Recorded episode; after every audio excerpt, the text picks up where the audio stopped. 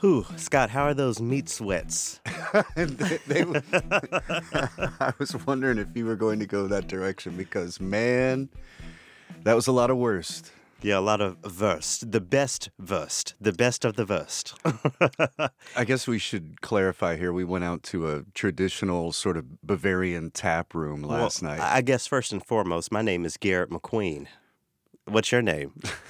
Scott Blankenship. And this is Triloquy, true and real stories from the fringes of classical music. Shout out to all of the first-time listeners. Before we get into what we're going to talk about today, I got a note last week from a listener who didn't start from the beginning, just kind of jumped in somewhere in the middle. Yeah. And she heard someone, either me or one of the guests, use the word trill in conversation as far as like true and real. I'm gonna keep it trill, and she thought that that makes the title of Triloquy even more clever. Definitely a lot of work went into that, huh? Yeah. I mean, I think there was a whole day of us just trying to figure out what are we gonna name this thing. So yeah, shout out to all the first time listeners. Appreciate your tuning in to Triloquy. Me and Scott were just talking about the best of the worst because we we spent a little time at a Bavarian beer hall last night, and it's actually where the next edition of your project, Hop Notes, takes place. You want to just talk about Hop Notes for a couple minutes, what that is? Hop Notes takes classical music and I pair it with beer because when you think about it, a lot of the beer styles that we enjoy today were being consumed on a wide scale back when the likes of Mozart and Haydn and all those were composing. So the connections go back pretty far. So September, this is the month for Oktoberfest, and York Brewing has a month-long party going on, which we went. York Brewing is the name of the place we were at. Yeah, that was York's beer was the first, Minnesota's first beer. Yeah, and it was a great time. So shout out to York Brewing. Congrats to you on the next edition of Hop Notes. How can folks listen to that when it comes out, or even check out ones that you did in the past? You can find it on YouTube. Just go to YouTube and search Hop Notes, and you can also find it at yourclassical.org. In the next edition, Scott even gets into costume, so you definitely want to check that one out. So today we're speaking with my homegirl Jen Arnold. She is she was formerly a member of the Oregon Symphony in Portland, Oregon, 14 seasons there. She just moved across the country to Richmond, Virginia, to be an arts administrator for the Richmond Symphony, and so we're going to talk about that and why she made that move. But one of the first things we talk about in the interview is how specialization has kind of had an impact on classical music that isn't maybe so great. So you know, both of my degrees are specifically in bassoon performance. But what Jen was talking about was, you know, back in the day, if you played an instrument, you wrote music and you taught and you did all that. Just being a musician was far more encompassing. And I feel like we're getting back to the stage getting back to the point outside of music where that very particular specialization can kind of be a block, can kind of be a hindrance. And, you know, what I think about is my role here. You know, I was hired as an announcer, as a radio host, but along the way, I just have to know a little bit about sound editing, and I have to know things like microphone technique and all that stuff. I mean, I'm sure you can speak to, you know, needing to be an engineer as well as a host, or needing to, you know, especially with Hop Notes, where we were just talking about, you have to edit video in addition to sound. That's right. I did all the video editing. Yeah. That's right. What did all that sort of cross training come to you formally, or did you pick it up along the way? It was taught in the coursework that I did in some of the broadcast classes that I have. But also remember that I started taking broadcasting classes back when we were still using reel-to-reel tape. Whatever that is. Yeah. So I was editing analog. But I think that it translated well to computers and that. And then obviously video came along, but before I moved here to take this position 13 years ago, just like you said, I had a couple different specialties, you know, that nobody else could do. So I was doing the morning show. Plenty of people could do that. Sure. But I was also managing a student lab, you know, where all the students went in to edit their projects. Yeah. And here I was supposed to be getting up at 4:30 in the morning so I could be in to do the morning show at 6. And I had students calling me all hours of the night with questions, you know, waking me up. And where do you... Is there anything that you wish you did learn along the way in a formal setting that you had to just kind of pick up as you went along? You mean something with the job? Yeah, or just in general. Well, I guess with the job, because what I'm thinking about, I never shout out to Julie, you know, our manager. She has taught me a lot about delivery and how to say things and how, you know, and that's something, I guess, you know, phrasing and that sort of musicianship is something that you learn in music school, and I didn't go to school for radio, but it seems like that seems to be like one of the final challenges for many on-air hosts is really being yourself and presenting authentically and delivering authentically. Do you think there's and you taught radio production. Is there a way to teach that or to reinforce that? The biggest thing that you do is you try to find a person's individual strengths, and then you train them to play to that strength. You know, there was a shout out to Jihad, one of my students. He came up and he said, "Look, I'm not a very strong reader, but I have a passion for this and I want help." So he and I would go and work off hours, you know, on his delivery from a script. But the thing is if you got him on sports, he was unstoppable. Oh, yeah. You know, so he could go off script if he had just some bullet points and he was familiar with it, like basketball, football, hockey, that sort of thing. So that's what we did. Was, you know, and another one of my students was, she came from Brazil. Portuguese was her first language, so we focused on the multilingual aspect for her. So it was just an instance of just trying to find the person's strengths, and then you play to that. Yeah, and it's interesting that you're speaking about personal and individual strengths and aspects, because that's something else that Jen talks about geographically. So, you know, she, like I mentioned, she recently moved after living for a decade and a half in Portland, Oregon. And when I think of Oregon, I think about, you know, keeping it weird, maybe even the show Portlandia. 100%. Yeah, you're a fan of Portlandia? Yeah. I haven't watched every episode as much as I've watched every episode of maybe The Office or Parks and Rec, but it's definitely a cool show. And it's interesting to hear some of my perceptions reinforced by Jen.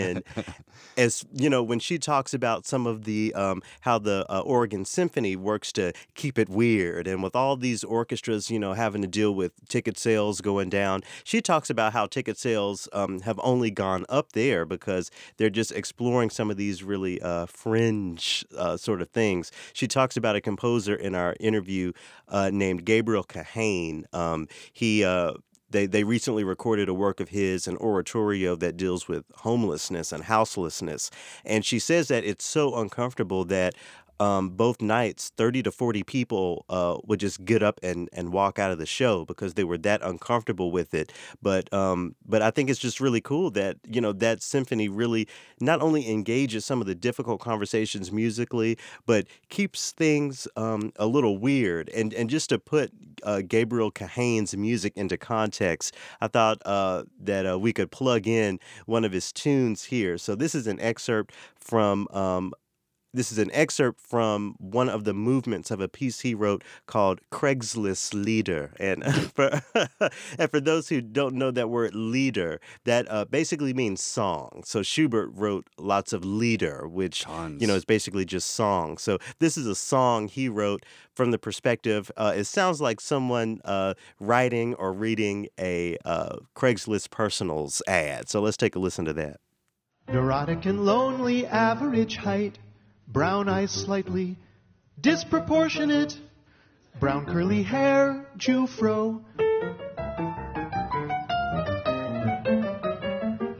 It's occasionally employed, anthropologist, chain-smoking Jew, currently living with parents, off from school, off from school, off from school, to deal with emotional problems.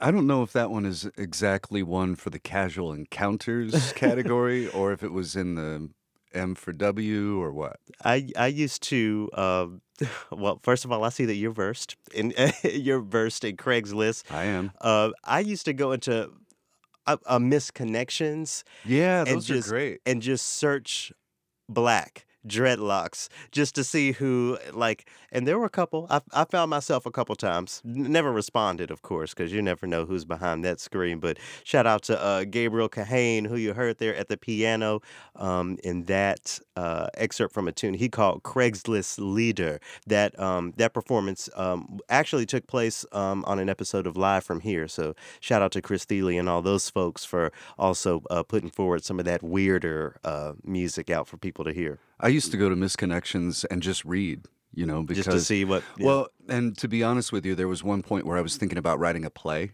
and it was going to be, you know, taking place largely online, mm-hmm. you know, and sort of a theatrical version of the Pina Colada song. Okay, you remember that song? I don't know that one. Okay, so everybody needs to go and listen to the Pina Colada song, because that was a song from the 70s about a couple that's already together.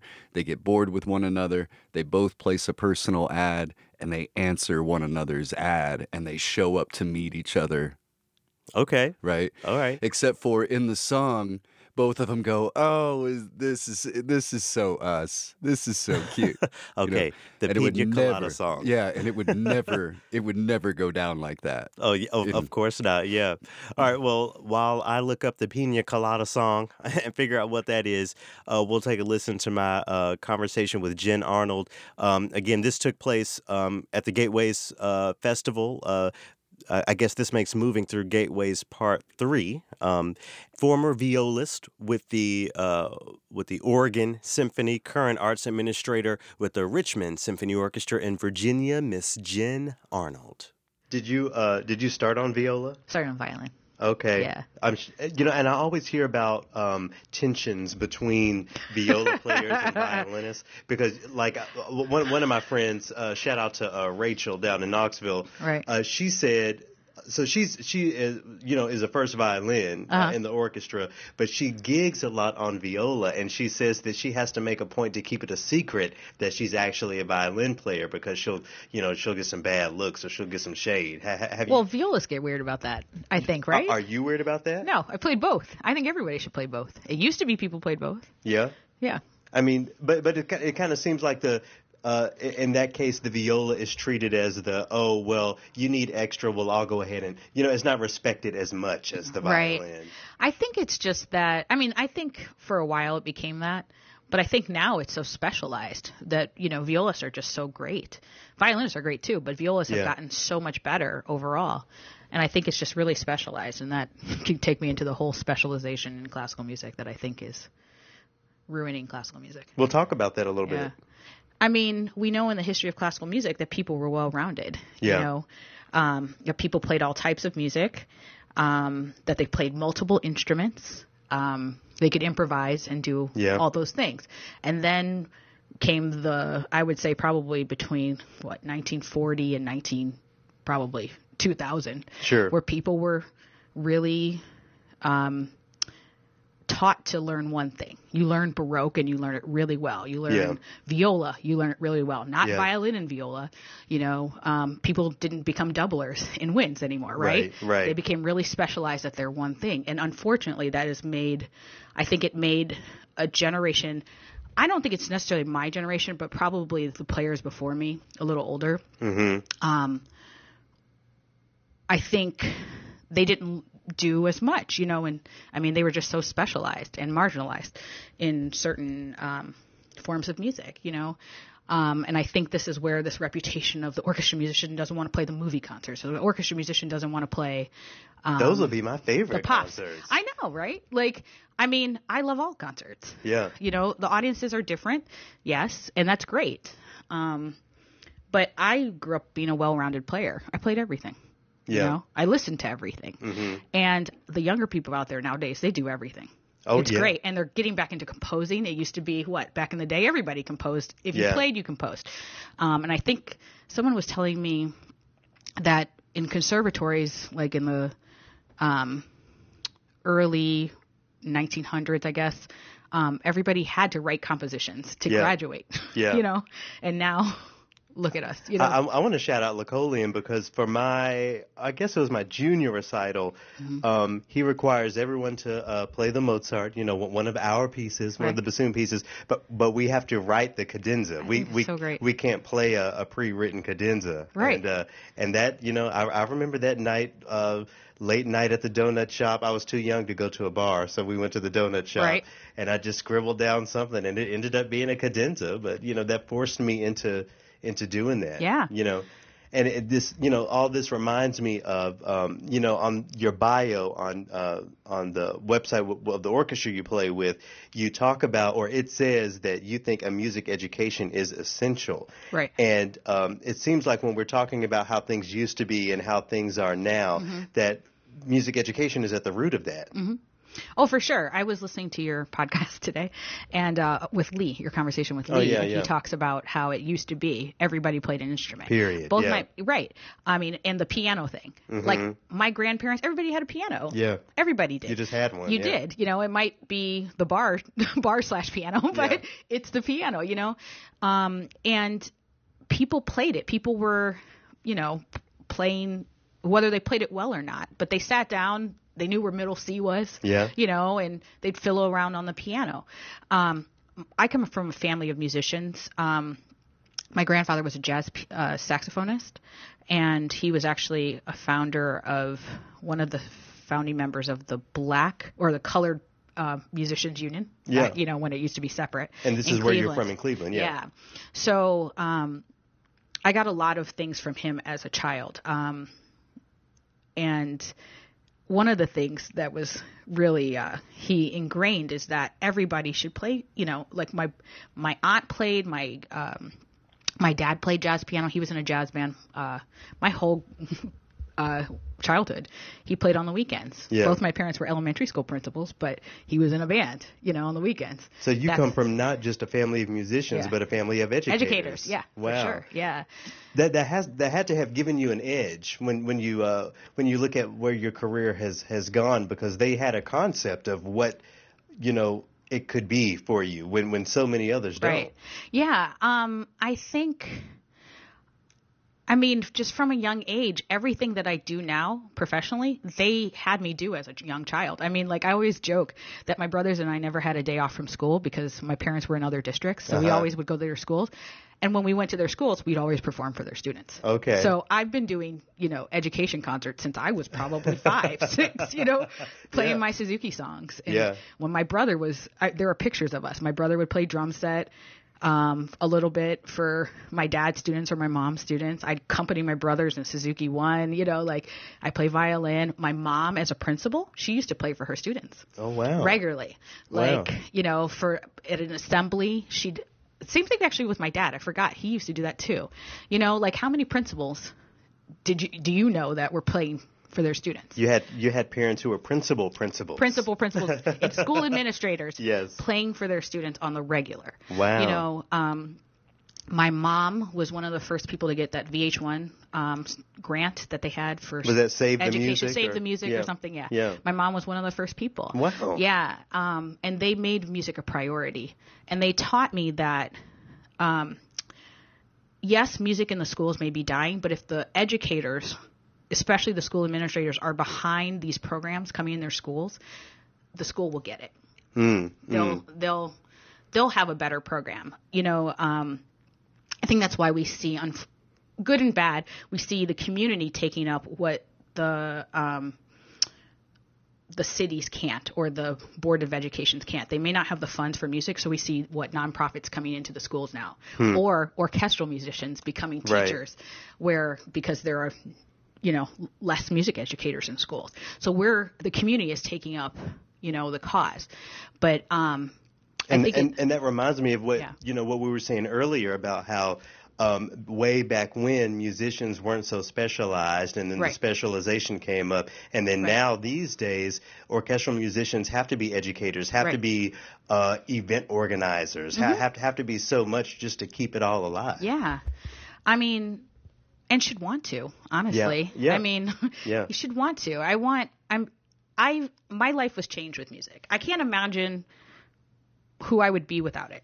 You know, and that's what I think about when I say every child should be exposed to music, to play an instrument, because where you can go, I mean, you just never know. Yeah. I don't think I would have ever left the country, honestly. I would have been a small town, Ohioan. Yeah. Not that that's a bad thing, but yeah, no shade to Ohio. No shade. But I can't imagine, now I'm a traveler. I love traveling. And I don't think I would have seen the world without people paying for it, Yeah. And it's a blessing, and it's changed my worldview.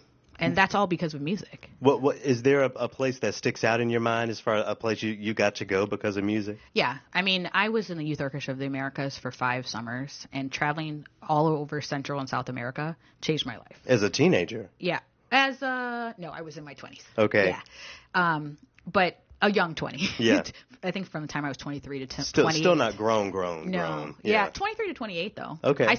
I loved it so much that I was in the Oregon Symphony for 3 seasons. I still went. Oh, wow. That's how much I loved really? It. Yeah. And it changed my life. I mean, the love of classical music in South and Central America is so ingrained, I think, in people, and just the love of music in general. Yeah. I mean, it could be 2 a.m. and you hear, salsa in the street or samba in the street or some type of music. But I've never seen people line up for classical music, especially a youth orchestra, like I did in South America. Wow. Yeah. I mean, people would wait 5-6 hours to get into the hall and to get tickets. What do you think the problem is here? Well, I think there are a lot of things. Where to begin? Yeah. First of all, I don't think there's a problem everywhere. Okay, I would say that. I mean, certain cities, like the Oregon Symphony, their ticket sales have been rising for years. Okay. And I think it's because we do a lot of different things. And I think we're starting to be edgier, which I like. Look at LA Phil. The West Coast orchestras, I think, have kind of the right idea about things. Don't be afraid to take a risk. Don't stay in the box. Try different things. They're not afraid as much to do things that are political, talk about social issues, and have commissions about social issues. They're a little more daring, I would say. So I think that shows because, if you're if you're commissioning a work or performing something that has to do with an issue in your community, people are going to respond to that, positively or negatively. And then they're going to want to come and hear it. They want to be part of the discussion, part of the musical process. So I don't think everywhere has those issues. I think some of the orchestras especially orchestras that are just doing the same repertoire all the time do. I love Beethoven, right? Beethoven 2020 is coming. I love Beethoven. I can play Beethoven 7 a billion times probably and love it every single time. Seven. Well, I don't know if it's my favorite of the symphonies. Yeah. I don't know. I love 4. I could play it a billion times. I could play 9. I don't know. I don't 8. I can tell you which one's not my favorite. Okay. I don't like 6. So no, much. you don't like the pastoral. I just don't. It's not my. It's. I mean, I like it. It's Beethoven. I can't hate Beethoven, but it's not my favorite. Sure. I could leave that one for a little bit, for about a decade. But I want to get more into what you mean by this edgy programming or political. So first of all, how long have you been with I always want to say the Portland Symphony, but it's the Oregon Symphony. Yeah, Portland, Maine. But Oregon Symphony in Portland, Oregon. Yeah. Okay. How long have you been with the Oregon Symphony? So I just finished my 14th season. Oh, wow. Yeah. Wow. Was that your first job? Yes. Oh, good for you. My first full-time professional job. Yeah. I was in other orchestras in Cleveland. Right. Yeah. And you loved it so much you stuck around. Yeah. Oh, yeah. I was really lucky. I have friends in almost every orchestra, and some of these orchestras out there, I hear horror stories about some of these, the treatment of the musicians, sometimes how musicians treat other musicians, orchestras not getting along, people leaving the minute the downbeat's over, I mean, the last note's over, they're peace out, know. Me. Okay, see, that's some people's experience. That's not my experience in Oregon. Oregon the musicians have really been, we've been pretty tight. I know most of my coworkers, the names of their spouses and their children. Yeah. And we're part of each other's lives, and we care about each other. And I think that's so important in a work environment. Yeah.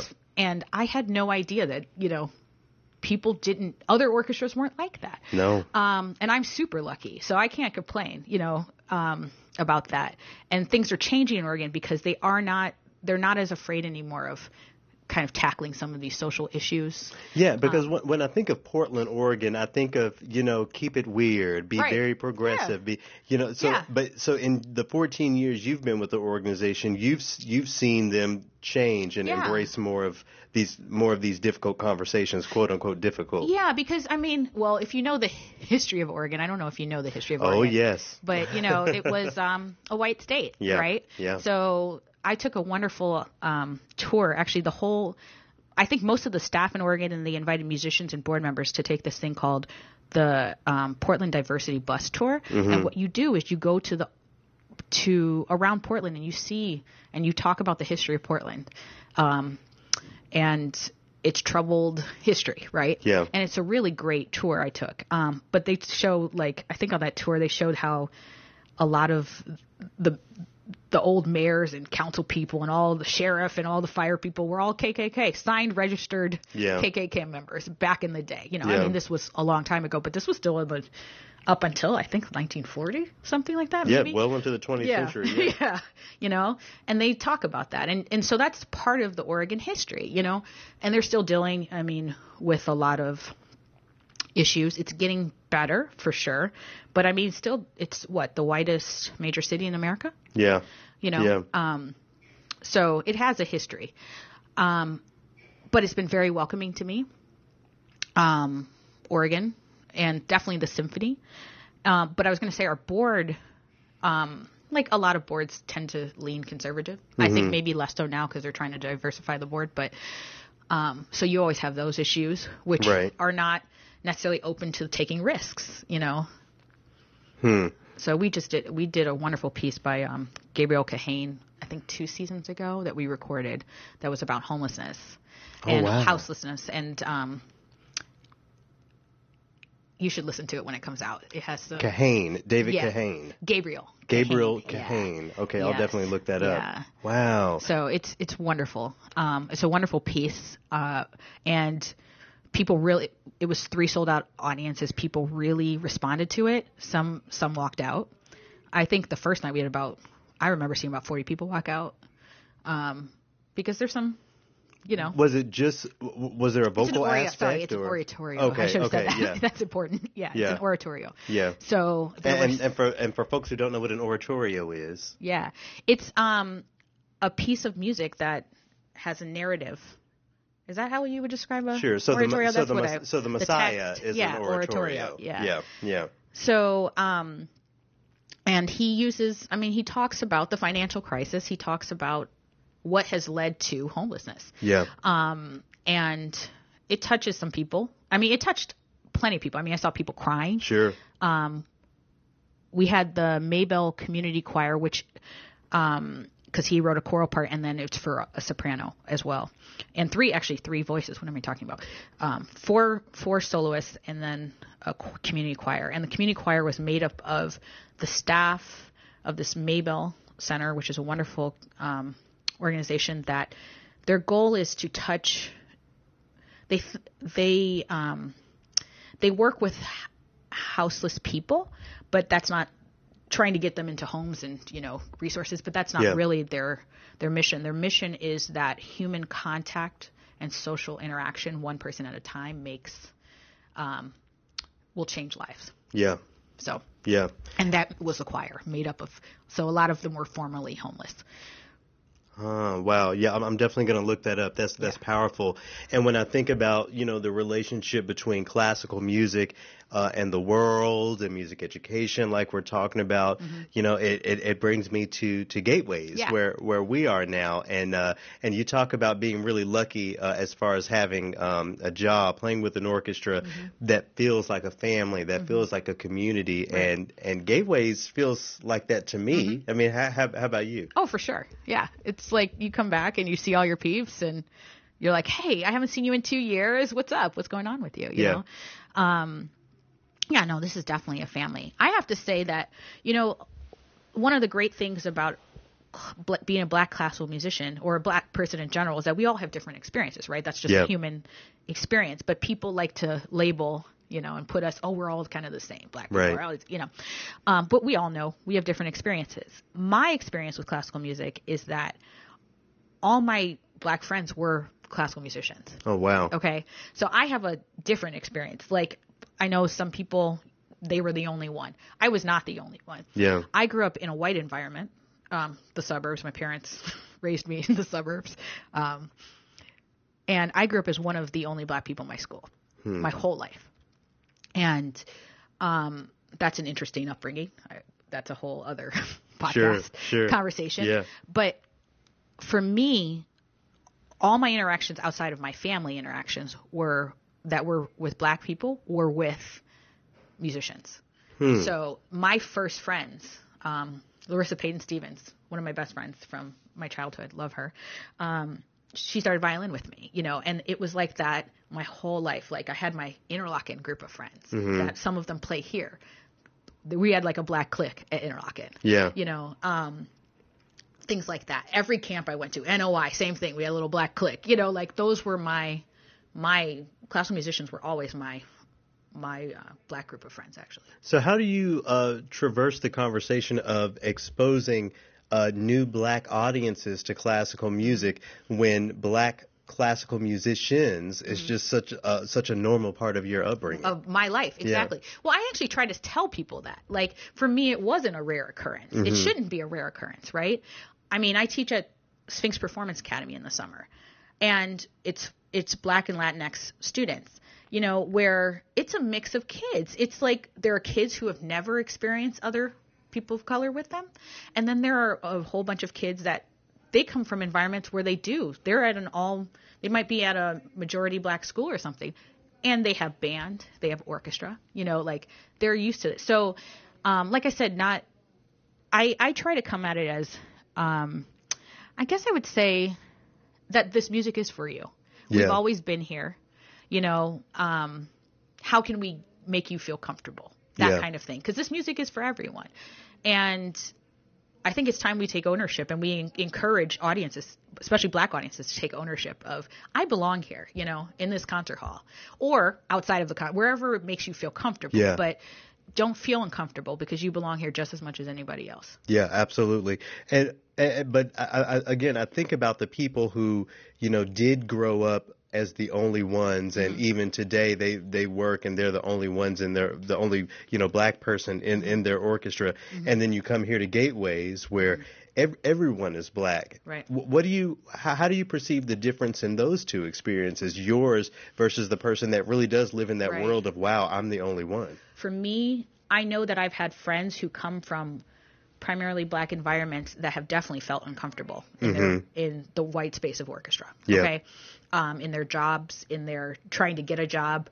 And that has been a huge issue for them to navigate that. I think it's something I just don't understand because I have always navigated many different worlds comfortably because I grew up in a different world. You know, like when you grow up in a white space, you learn how to navigate early on, you know? Yeah. I mean, from preschool. Right. So for me, it was never uncomfortable. I shouldn't say that. I mean, there have been uncomfortable moments where people have said crazy racist stuff, you know? Yeah. But I've always navigated comfortably. So I do understand when people don't. So for them, this is a huge experience coming to Gateways. Yeah. Yeah. You know, it's a huge different experience for them. For me, it's more of a family experience. Like, it's great to see people, you know? Yeah, but it's so much more than that for you because you're on the artistic programs committee, so you are a part, you know, you're one of the people that keep Gateways going. Right. What inspired you to take a larger role than just musician? Well, I don't know if you know this, but I have a new job coming in September. Oh, what's that? I just got hired for a new job. I'm going to be the director of artistic planning and orchestral operations for Richmond Symphony. Oh, wait, so are you moving across the country? Yes, I've already packed my pod and it's being shipped. You're leaving Oregon. Yeah. So for a long time, I've actually, because of my time on the artistic planning, what do we call it in Oregon? Artistic, I can't even remember what it's called right now, but the AAC, Artistic Advisory Committee. and some other things I've done. I've been actually interested in artistic planning and programming for many, many years.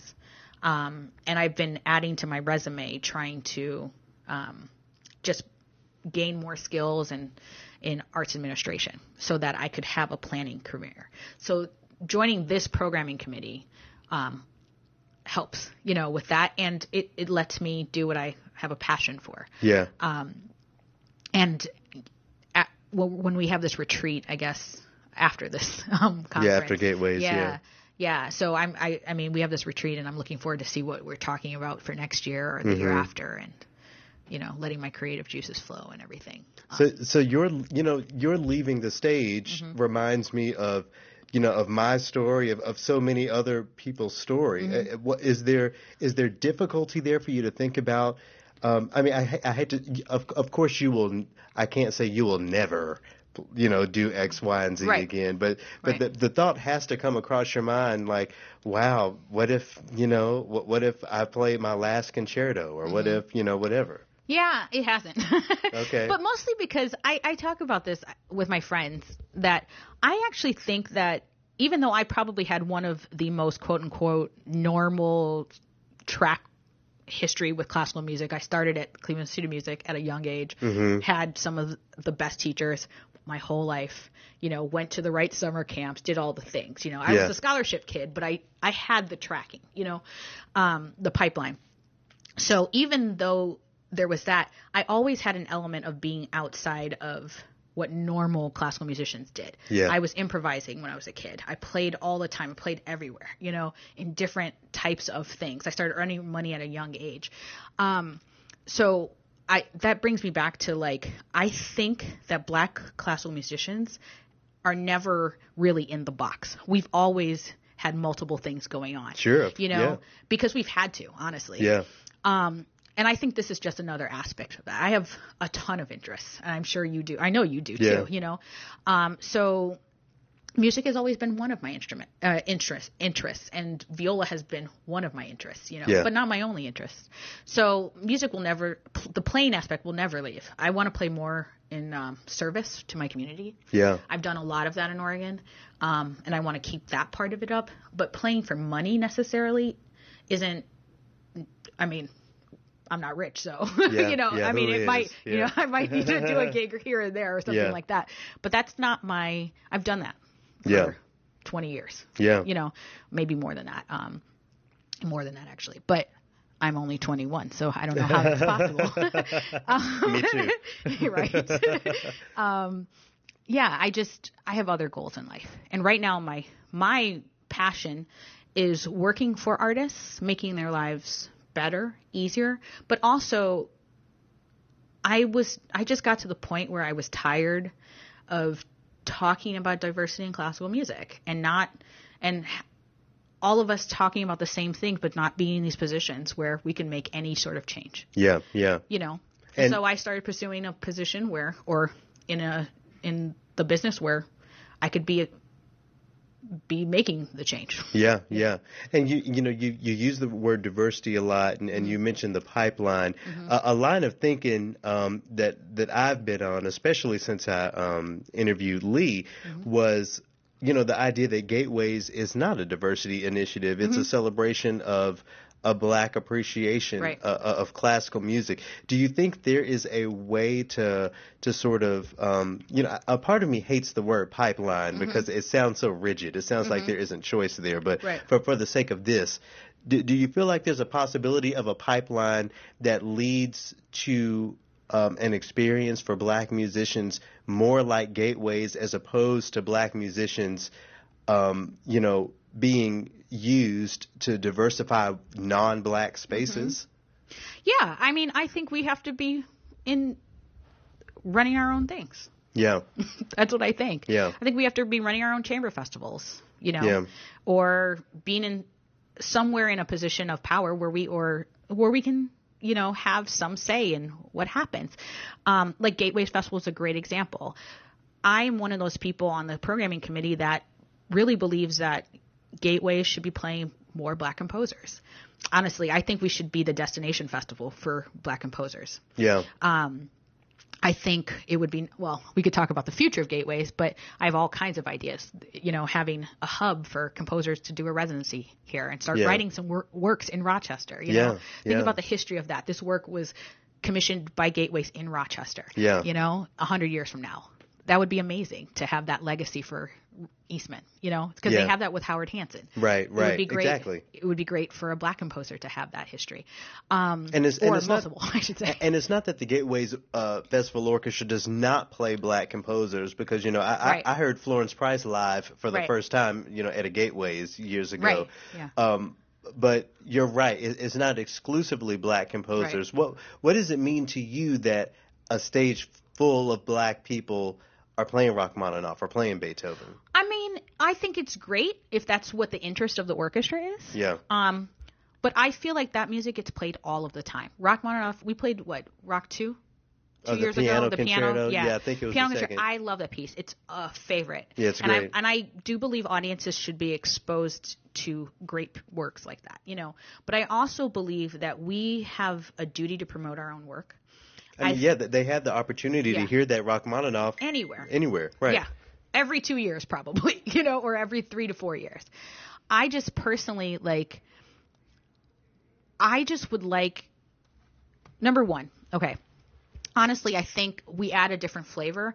Like, if I play William Grant Still Afro-American Symphony with X orchestra that has no diversity, right? It's going to sound a little more different. It's going to sound different than this orchestra playing Still Symphony number one. But people would challenge you on that. Mm-hmm. People would push back and say, well, the notes are here, the rhythms are here. Right. I mean, what really is the difference? Well, the difference is if you read an accent differently. Sure. Or the inflection is different in a phrase. I've seen it happen all the time. You know, I've played works by people of color with different people of color, and it's different. Yeah. You know, it's just the rhythm can be interpreted, the tempi can be interpreted differently. Florence Price is a great example of that.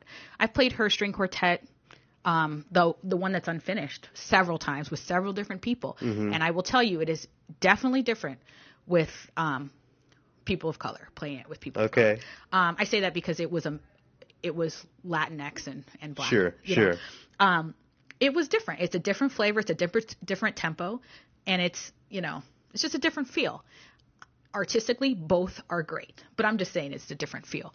And I just think that there are just so many unrecorded works out there. Oh, lots. And I think this orchestra should be doing them. Yeah. I think we should be promoting our own people. I think not only just that, though, I'd like to see other orchestras, their artistic planning people, come here to hear a new work. Like, you know, oh, this composer, I've heard a lot about them. Why don't I come to Gateways Festival and listen to the Gateways Orchestra play that? Yeah. You know, that's what I mean. Sounds like a call to action. Yeah. I just think we could do a lot of great Gateways Festival is wonderful already. The experience is already wonderful. I'm just thinking in the future. And there's always room for growth. There's always ways to be better and to be more enriching and more engaging. So what are your so in your new position that I've just learned about over in Richmond, what are your first 50 days look like? Do you have a game plan? Emails.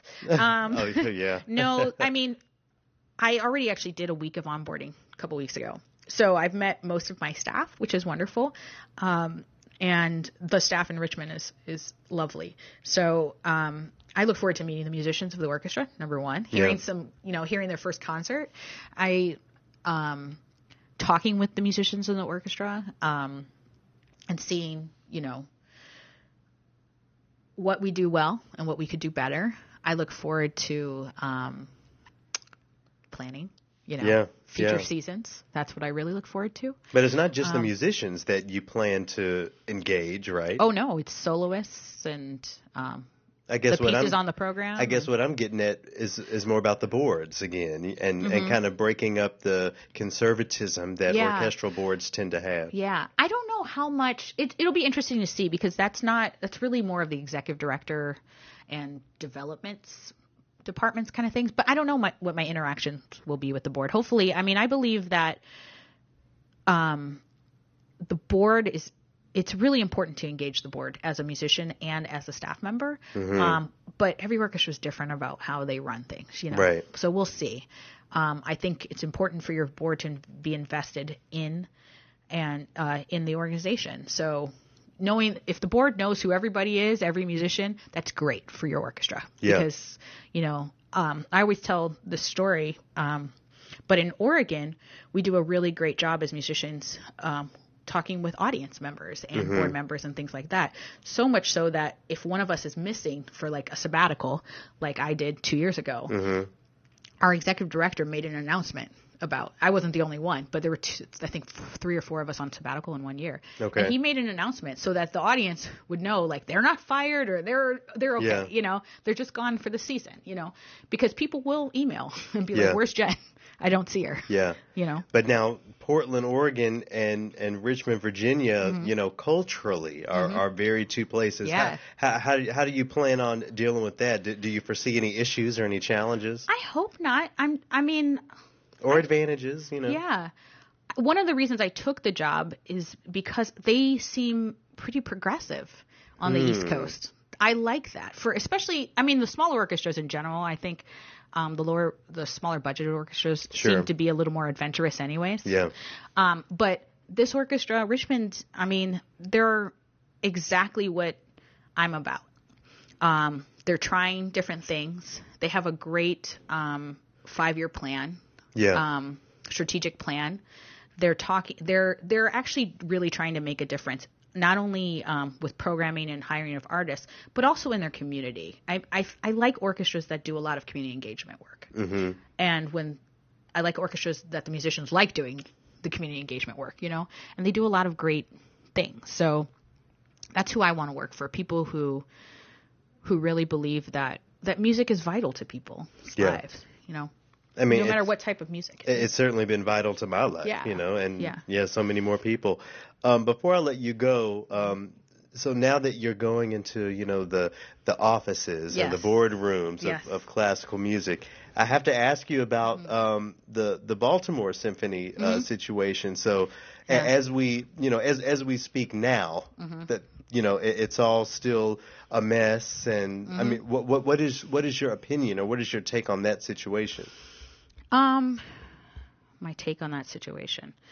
I have a lot of thoughts. I mean, I guess if I can just throw something right. out, my main thought was how it's problematic to seek the help of a community that you didn't engage when things right. were fine. Right. There's a lot of different things I think about that. Number one, I think the community you're talking about, Baltimore. I had to look this up because I've been following the Baltimore lockout. Baltimore is like 70% black, mm-hmm. right? Mm-hmm. But it doesn't seem like that is reflected. And I don't even mean just as musicians in the Baltimore Symphony, but anywhere in the organization.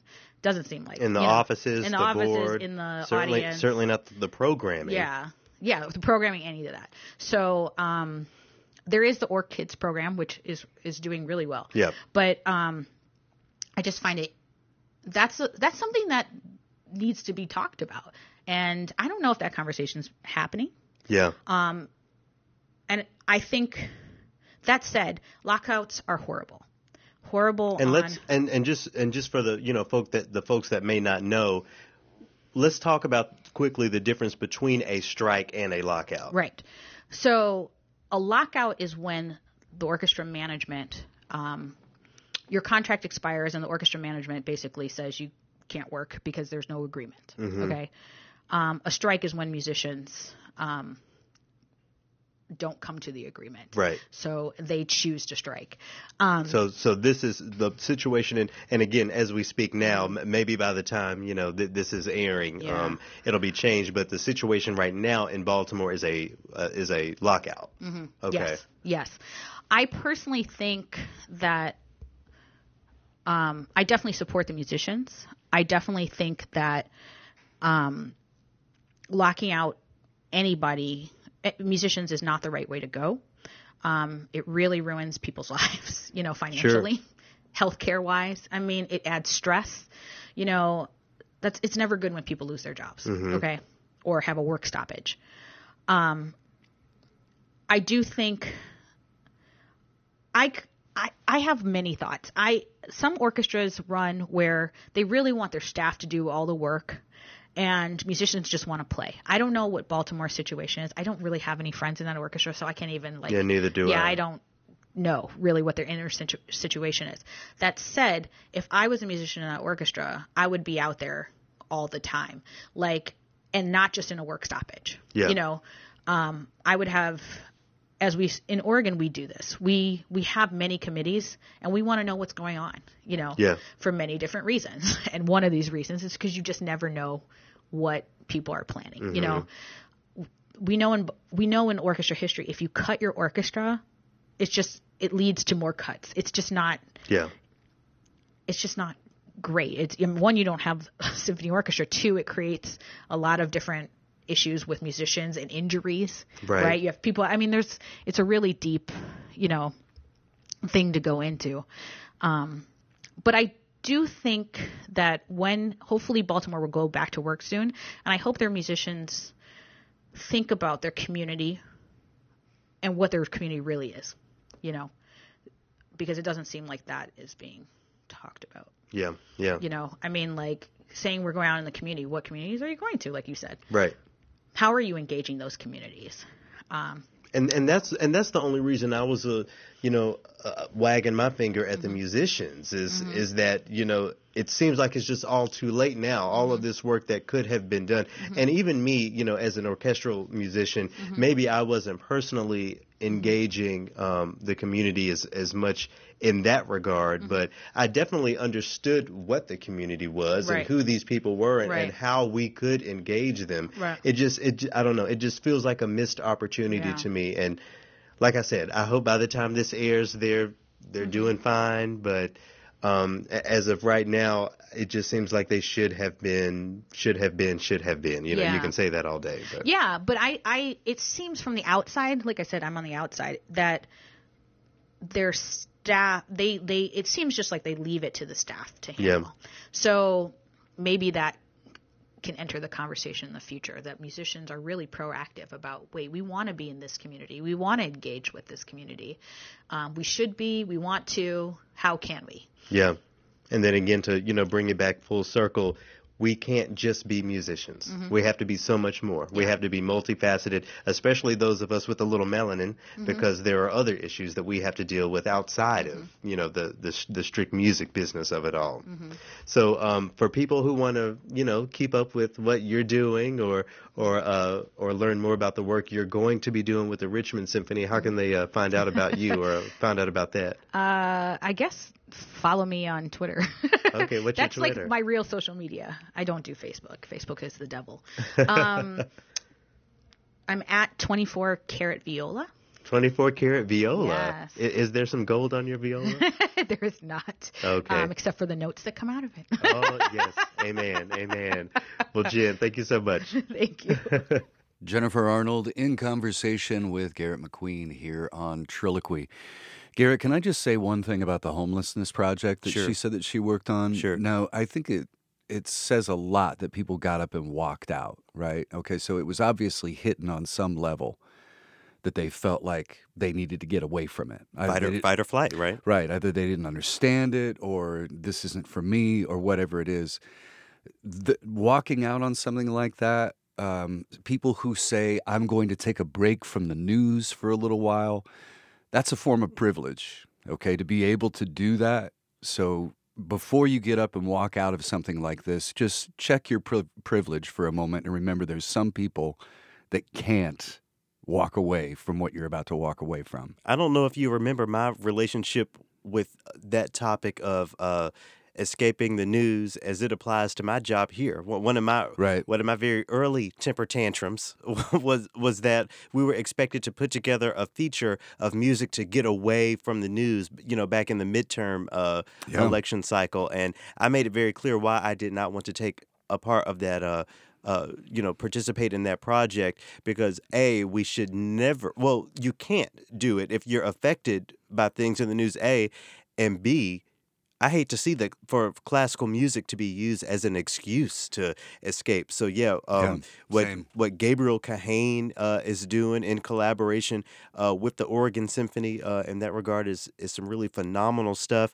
A part of me, it kind of makes me a little sad to hear that Jen is leaving that group, but she's on to do some of the important work. I have other friends in the Oregon Symphony, so I'll be sure to visit them. Have you ever been to Portland, by the way? No, the closest I've been is Seattle. Yeah. See, I've only just had a layover flight in Seattle, but maybe we ought to plan a trip over to Portland sometime. We could smoke all the legal weed we want. Well, I'll have to take out a mortgage on my house for it to be able to afford the trip. But it can be pricey. But if we do make it, we can also drink pina coladas and get caught in the rain. Right? that seems like something that can happen in Portland. Right. Go and listen to "Escape," the pina colada song. Yeah, it's a cool tune. All right, so. No pina coladas next time on Triloquy, but I do get to speak with Melanie Dotson. She hosts the morning concert down at WUOT, my former stomping ground. So on the next episode of Triloquy, Scott, we'll both kind of talk about our old stomping grounds and how we got here. And I'll speak with Melanie. She's taught me a lot, and when we talk about having a seat at the table, being in the room and getting these different perspectives, she really taught me a lot and opened my eyes to the discussion of gender equity specifically in classical music. Mm-hmm. So we talk a lot about women composers, why some men feel like their art is under attack because we're trying to focus more on women these days and all that sort of thing. It'll also be their pledge drive or their membership drive shout out. So we'll also next time, Scott, talk a little bit about our experiences with membership drives. I like that smirk on your face. You're thinking of something. I am. It's coming up next time on Triloquy.